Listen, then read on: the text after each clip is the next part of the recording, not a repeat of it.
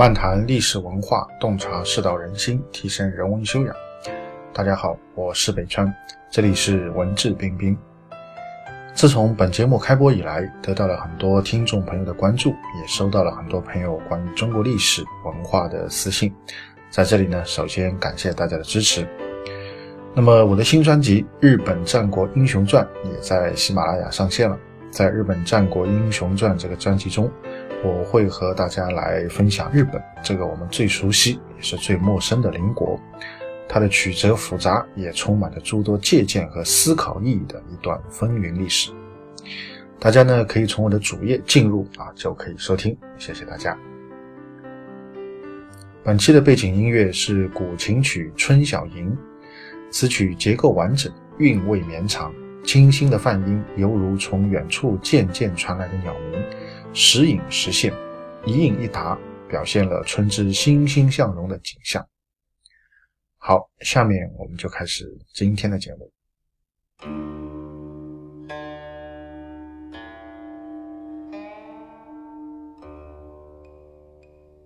今天我们再来和大家谈谈孔门弟子。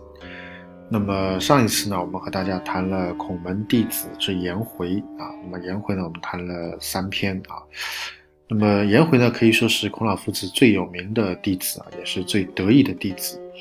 那么今天呢，我们来跟大家谈谈啊，这可以说是排名第二的啊，这个孔门的这个圣贤啊，曾子。那么曾子和颜回呢，可以说啊，差别还是蛮大的。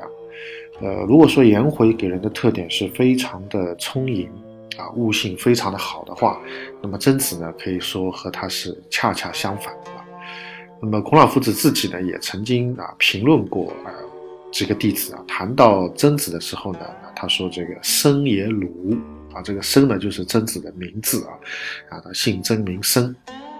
他说：“这个曾生啊啊，就是鲁鲁就是什么呢？比较愚钝的，不是那么的充盈的啊，不是那么的所谓的悟性高的啊，不是那么的所谓的你说一他马上就知道十的啊，不是这样的啊，他是比较鲁的，鲁就是愚钝的意思啊。但是呢，正是因为他的这份愚钝啊，所以呢，曾子的一生啊，给人的一种印象就是非常踏实的感觉。”从他呃现在留存于世的很多言行来看啊，他的的确确啊是一个可以说不是那么聪明的人啊，但是呢，他是一个非常踏实的人。那么我们从今天开始呢，就会分享几段啊关于曾子的这个言行。那么曾子的这个愚钝啊，曾子的这个踏实，曾子的这个鲁啊，可以从他的一些言行当中呢得到一些反应。那么首先呢，我们今天跟大家介绍的是啊，在《论语》当中所记载的啊，叫曾子有疾啊，就是他这个晚年啊病得很重的时候，那么他跟他的弟子之间的一段对话啊。那么《论语》当中呢是这样记载的，说曾子有疾，召门弟子曰：“起于足，起于手。诗云：战战兢兢，如临深渊，如履薄冰。尔君尔后，吾之免夫。”小子。那么这段话的意思就是说，曾子在啊这个临终的时候，他呢把自己的一些弟子啊召集到身边，然后给他们啊可以说是最后的一番教导。那么这个教导呢是很有意思的啊，他没有讲很多的大道理，他跟这些弟子说，他说你们啊把被子掀开啊，看看我的手还在不在，呃手指是不是还健全，看看我的脚还在不在，脚趾是否还健全。啊，那么当然弟子们就照办了啊，当然他手脚都很健全了。于是这个时候曾子就说：“他说，就像《诗经》里面所讲的一样，战战兢兢，如临深渊，如履薄冰。那么我修身啊，到这个时候，我一辈子的这个尽德修业啊，到了临终的时候，可以说啊，已经完成了。那么从今往后呢，啊，我可以避免啊犯。”过失啊，所以他这里讲的“五知免夫”就是指我可以避免掉一些过失。那么什么过失呢？啊，其实就是儒家最最重视的，或者也是可以说是我们中国人非常非常重视的孝道。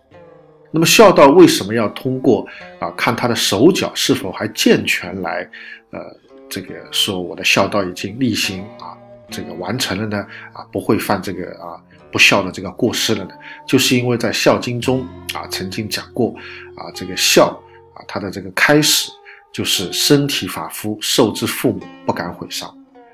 所以曾子的意思就是说，你看我一生到了临终，啊，我的整个身体啊就没有一点的损伤，啊，只是说我的器官不断的衰老，机能不行了，所以呢是慢慢的衰老而亡，并不是因为身体有了损伤，呃，然后才这个啊死亡的。所以父母给到我的这个身体，我保护的很好，没有任何的损伤。所以，我以这样的一种身体，我临终可以说啊，我的对父母的这个尽孝啊，已经完成了。但因为马上就要去世了，那也不太可能有什么啊这个机会来啊让自己的身体受到伤害了。所以，在我临终的时候，我让你们看看我的手脚还健全的，代表我的孝道已经力行到了圆满啊。从今往后呢，我可以不担心了。所以他的话就是这个意思。那么，我们应该怎么来看待这个话？可能很多现代的人觉得这段话很迂腐，啊，那么我个人觉得呢，恰恰是如果你觉得它迂腐的话，恰恰是证明了孔老夫子对曾子的一个评论，叫生也鲁，啊，的的确确这个曾生啊是非常的踏实，啊，踏实到有点这个好像愚钝的这种感觉，有点啊这个迂腐的感觉，他一生的这个修身。啊，到了临终的时候，以自己的手脚健全来证明自己的孝道已经例行的非常的圆满啊，从此以后不会再犯不孝的过失，这就是他啊显得迂腐，但其实却是很踏实的地方。那么讲到孝道，可能很多朋友也有很多的误会啊，啊，但是呢，我觉得啊，我们在这边篇幅也是有限啊，不可能展开讲。那么我就想谈一谈，为什么说《孝经》里面会讲“身体发肤受之父母，不敢毁伤”，这个是对父母行孝的开始呢？就是因为孝的本质其实是为父母考虑。大家要了解啊，孝的本质就是为父母考虑。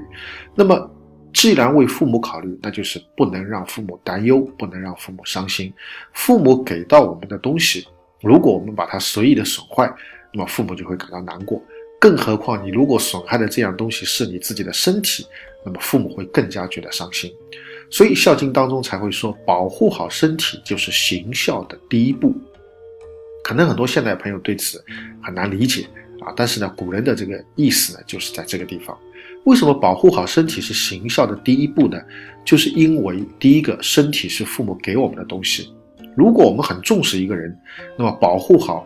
啊，这个保存好他给我们的东西，本身就是我们对他重视的一种表现。其次，我们的身体如果有什么不好，父母会因此而担忧啊，所以不让父母为之而担忧，这也是行孝的很重要的一个啊具体的行为。所以曾子晚年在临终的时候，他说：“我的手脚都已经保护得很好了，所以我的孝道已经例行到圆满了，我从此以后不会再犯不孝的过失了。”可见他的这个啊。可以说谨小慎微之处，一直到了临终啊，还在惦念不忘的是保护好父母给我的这个身体，这是我孝道的一种圆满啊。所以可见他的这种修行啊，的的确确是非常踏实，踏实到有点迂腐啊。临终的这一刻，想的是我的手脚是不是还健全的？健全了，说明我对父母可以有一个交代了。那么当然，其实我在读这段的时候，说实话，我是啊，还是挺感动的啊，还是挺感动的。作为一个啊比较有心计的、机巧奸诈的现代人啊，可以说是为曾老夫子这份啊真诚啊、这份踏实啊、这份甚至看上去有点迂腐的行为而感动。他是真正的在。啊，一丝不苟的、非常严谨的在修正自己的心，一丝不苟的、非常严谨的在例行啊历代圣贤所传下来的这些教诲啊，的确是非常让人感动的。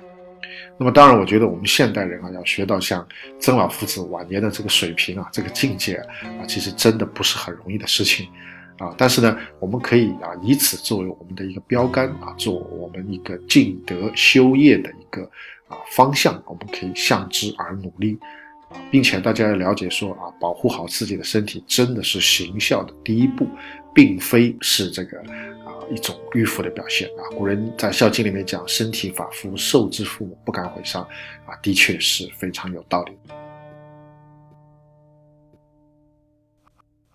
好，今天的节目就到这边，更多的信息欢迎大家关注我的微信公众号“北川黯然日章”，在微信公众号首页搜索“北川”即可关注。谢谢。